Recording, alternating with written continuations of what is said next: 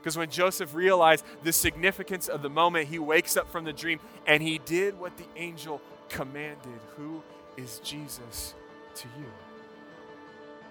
Hey, this is Taylor, and welcome back to Elevate Retake. We want you to experience faith as the continual everyday process of learning more about the Bible, ourselves, and God. And we believe that this podcast will be just what you need to come to a closer relationship with God.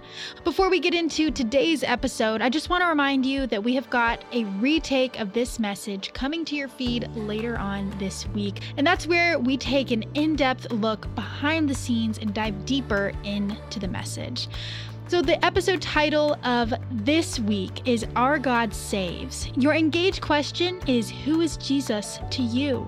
A key passage we will be looking at is found in Matthew 1, verse 21. And she will have a son, and you are to name him Jesus, for he will save his people from their sins. A key theme we will be taking a look at is Jesus as the embodiment of God's salvation for humanity.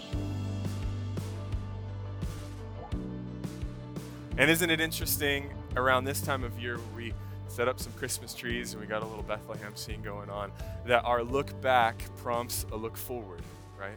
We look back and remember the first time Jesus came to remember that there's a time coming when he will come again. And I can only imagine what that day is going to look like. Well, welcome home.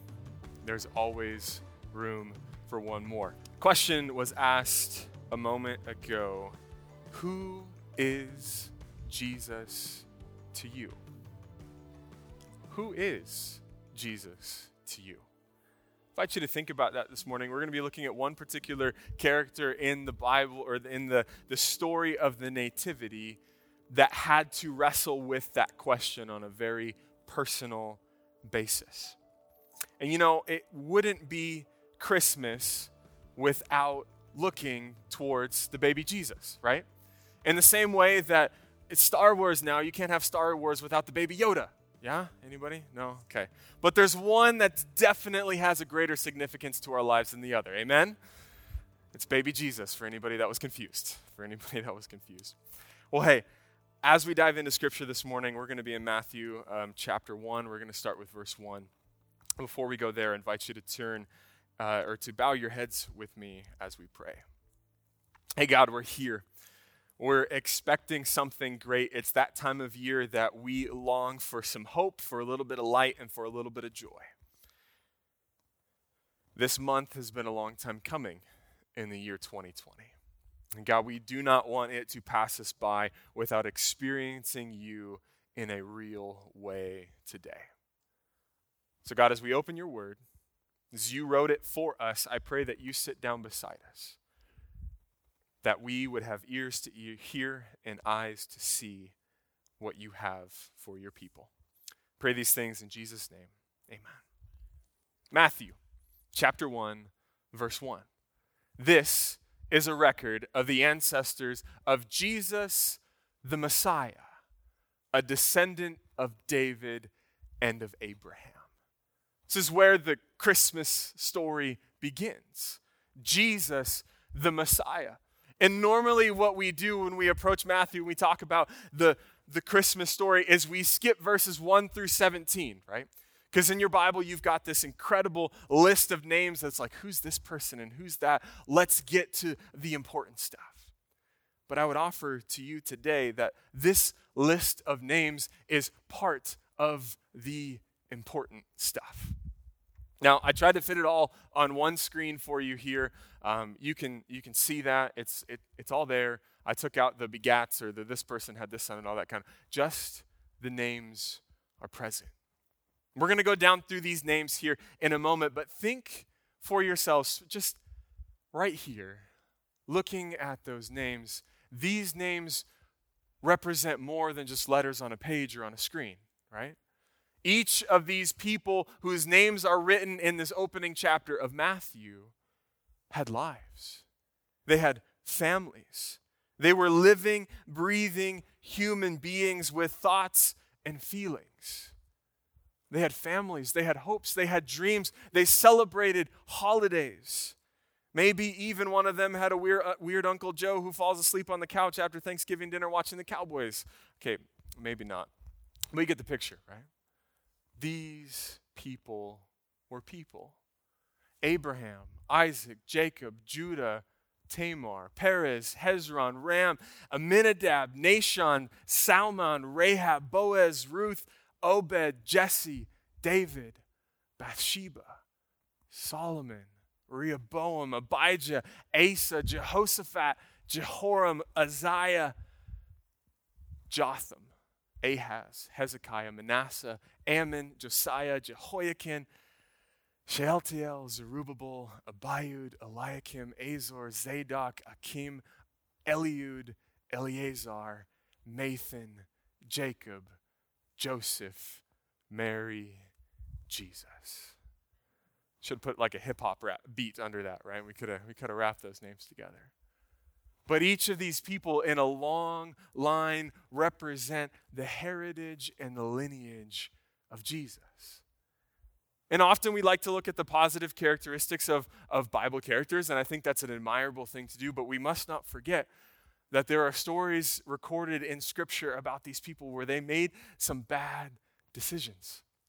Abraham was faithful, right? But he took his wife's servant to be another wife to him. Isaac played Family Feud before Steve Harvey had a mustache. Okay, maybe not. Jacob tricked his father and his brother. Judah slept with his son's wife. David took another man's wife and then killed her husband, the man that he took his wife from. Solomon had all the wisdom in the Solomon had all the wisdom in the world but squandered his wealth on material possessions. And after Solomon, we have a cadre of kings that come onto the scene. Some of them good, yes, but a lot of them bad, doing evil in the sight of God. As we take a moment and look at these names, we realize that maybe we're not alone. Because found within this list of names are people with real feelings, real emotions, and real life experiences. They all had choices that were placed before them as to whether they would serve God and whether they would not. In the same way that we have a choice every single day when we wake up do we serve God and do we not? But even though a majority of them made some very horrible mistakes and lived life in a way that we look at and be like, uh, why would you do that? They're still mentioned in the Gospel of Matthew as being the lineage of Jesus. And that'll be important as we unpack this Christmas story this morning. We read all of these names and we come down to the end and we realize that it's Joseph who's a descendant of all these people, Mary, his wife, and then Jesus. And at the very beginning of this gospel, Matthew describes a God who has an all embracing love, and this all embracing love is emphasized, and nothing can stand in its past because the Messiah is coming. The Messiah is coming. Doesn't matter who's come before because each and every person matters in this lineage, there is nobody who does not need this overwhelming, all embracing love of God. And that's where Jesus shows up on the scene. Matthew chapter 1, verse 18 reads this way This is how Jesus, the Messiah, was born. His mother Mary was engaged to marry Joseph. Simple story so far, right? Nothing's amiss here. But before the marriage took place, while she was still a virgin, she became pregnant through the power of the Holy Spirit. And this particular portion of scripture we often just kind of glaze over, right? Oh, yeah, Mary had baby Jesus. But hold on. Stop and think for a moment of the wonder of what we have just read about. Jesus, the Messiah, born to Mary through the power of the Holy Spirit. Now, I don't think we should dwell on this to the extent that we find out the physiological processes that went. No, we don't have to go there. But to think about this moment of purity, this moment of faithfulness where God says, I love this people so very much that I'm sending my son to them. The divine DNA and the human DNA are blended together in this moment. And the Son of God is on the scene, disguised as the Son of Man come to save his people. hold on for a moment. Mary's a teenager, right? She's betrothed to Joseph. And just so you know, this betrothal is not the same thing as an engagement today. An engagement today, there's no legal action you have to take if you were to, God forbid, break off an engagement. But in this time, their engagement legally was a marriage, although they had not consecrated their marriage and consummated their marriage in the biblical way. And here's where the story takes a twist Matthew chapter 1, verse 19. Joseph, to whom she was engaged, was a righteous man and did not want to disgrace her publicly, so he decided to break the engagement quietly. Joseph was a righteous man and didn't want to disgrace her publicly. Because in this moment, if she were to get pregnant out of wedlock, he had the legal ability to have her stoned because she had been unfaithful to their engagement. But Joseph, being a man of God, says, No, that's not how I'm going to operate with this. I, I, I, have got to figure this thing out. And maybe if we just kind of quietly, you know, Mary, it's been great.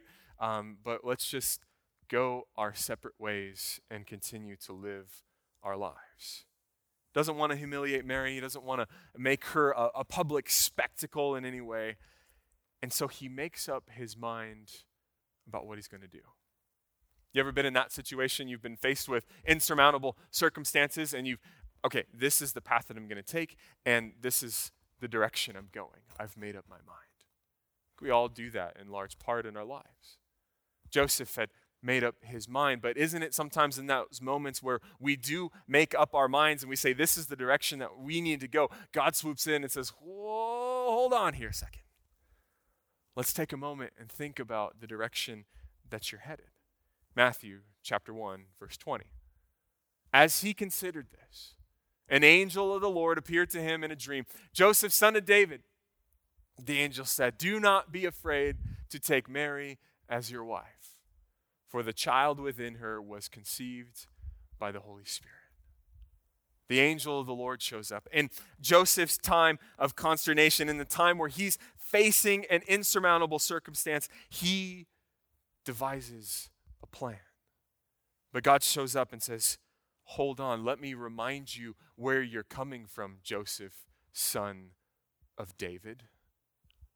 And all of a sudden, the genealogy of Matthew turns from this list of names to this beautiful picture of reminding Joseph of where he's come from. Because the Old Testament prophets prophesied that through the line of David, a Messiah would come to this earth.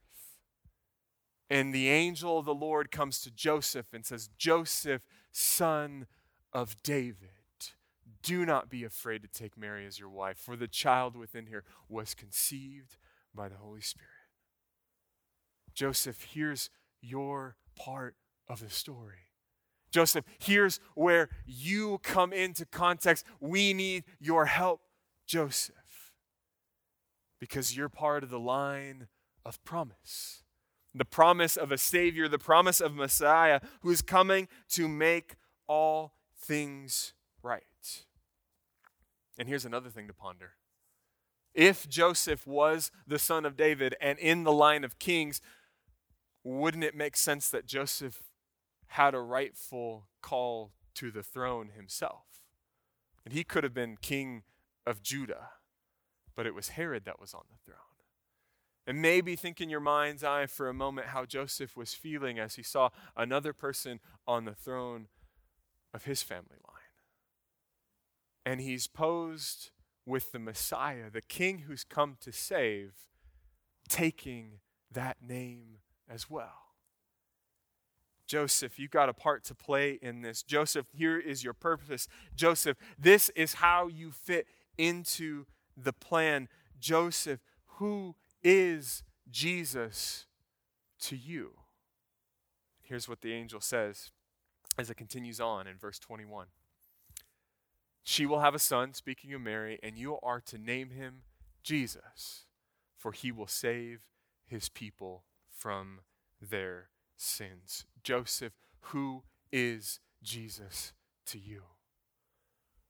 Joseph, here's the plan. You've come, you've been a son of David. You are a son of David. The Messiah is on the throne. And though you're not the biological father of the Savior of the world, Joseph, there is a son coming, and you need to name him Jesus. I want to dwell on that particular portion for a moment. She will have a son, and you are to name him Jesus. A better translation, this is out of the New Living Translation, which I think is a fantastic one, but right here, I don't think they quite get it right. You are to name him Jesus. A better translation would be, You will name him Jesus. And not to get into the, the throes of Greek language. I know we got some theology majors in the room. We can talk later about that. But this particular verb that's used to talk about Jesus being named Jesus, it's almost a prophecy in and of itself because the angel is inviting Joseph to name Jesus. It was Joseph's place to name his son and then bring him into standing within the family. But notice the angel says, He will save His people from their sins. Not only will you name Him Jesus as a baby, but you'll look at your son in years to come and know for sure that Jesus, meaning he will save his people from their sins, you get to name Jesus again because you will see his name fulfilled in his life. Joseph, not only will you name this baby boy Jesus, but you are naming him so that others will know that our God saves. In this message, from the manger, we come to find that Jesus is our Savior. Jesus is the one who saves. Not only Joseph called Jesus Jesus, but we get to call Jesus Jesus as well.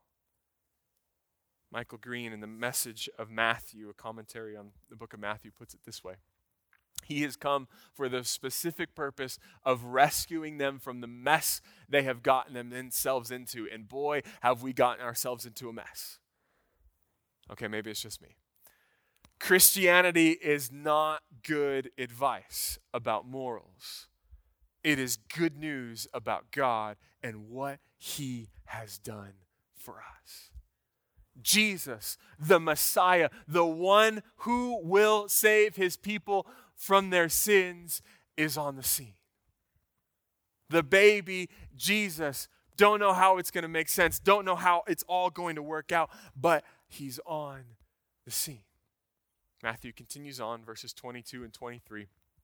All of this occurred to fulfill the Lord's message through his prophets. Look, the virgin will conceive a child. She will give birth to a son, and they will call him Emmanuel, which means God with us. And we're going to take some time next week to look at what that name means Emmanuel, God with us. We can't dwell long there today because here is how Joseph responds Matthew chapter 1, verses 24 through 25.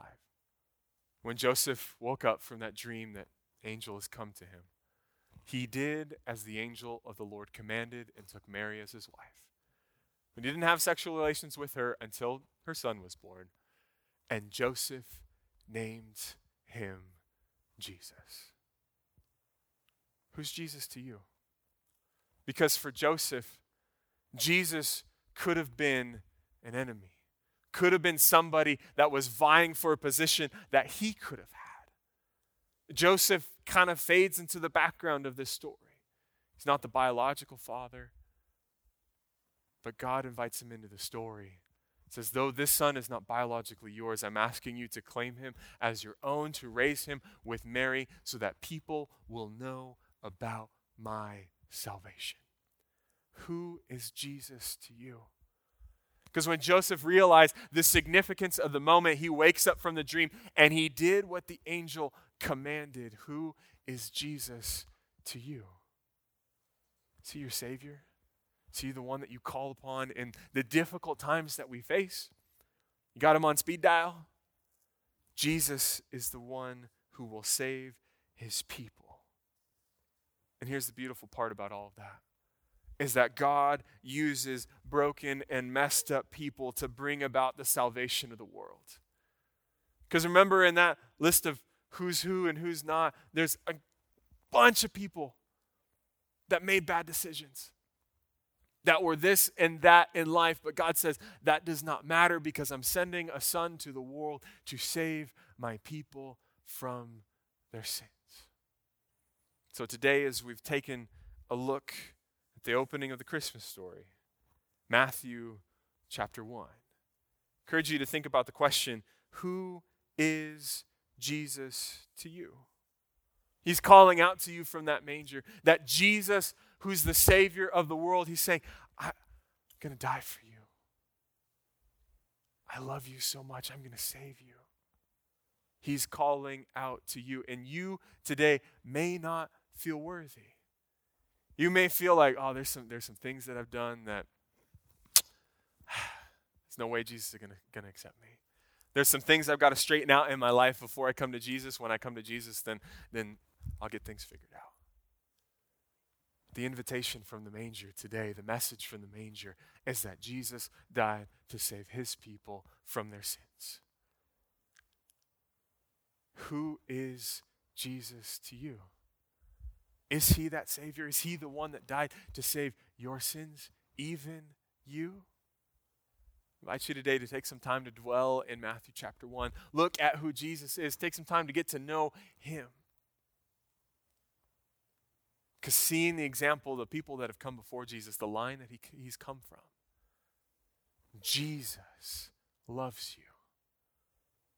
No matter where you come from, no matter who you are, no matter what you've done, Jesus came for your salvation. And that's what we celebrate this year. Chris is going to sing a song for us and play the piano. It's a song called O Come All Ye Unfaithful. I want to share some of the lyrics with you as he comes up and gets set to do that. Oh, come, all you unfaithful, come weak and unstable, come know you are not alone. Oh, come, barren and waiting ones, weary of praying, come, see what God has done. Oh, come, bitter and broken, come with fears unspoken, come, taste of his perfect love. Oh, come, guilty and hiding ones, there is no need to run see what God has done. He's the Lamb who was given, slain for our pardon. His promise is peace for those who believe. So come, though you have nothing, come, He is the offering. Come see what God has done. Who is Jesus to you? What an awesome message. Thank you so much for tuning in this week. And I just want to remind you to be on the lookout for Retake. It'll be just a couple days, and you will be able to hear an awesome conversation between Michael and I. Super duper excited. Stay tuned for more awesome messages. Thank you for listening. Elevate Retake is recorded weekly at Elevate, a community fellowship of Keene Church. Our audio is captured by Blake Snyder, sound design and editing are done by Shane Miosi and Inspire Productions. Executive producers are Michael Gibson and Jonathan Coker. Our host is Taylor Weaver. Our team includes Evelyn Alanis, Candice McCormick, Simu Siologa, Alethea Galvan, Emily Weaver, Zandri Andrade, Megan Metzner, and AJ Adams. Special thanks to 88.3 KJRN and the Keene Church Media Team. You can find Elevate on Instagram at This is Elevate TX. For more about Elevate Community Fellowship, visit thisiselevate.org. Currently, our services are live streamed every Saturday morning at 10 a.m. Central Time at thisiselevate.org forward slash live. We'd love to have you join us. There's always room for one more.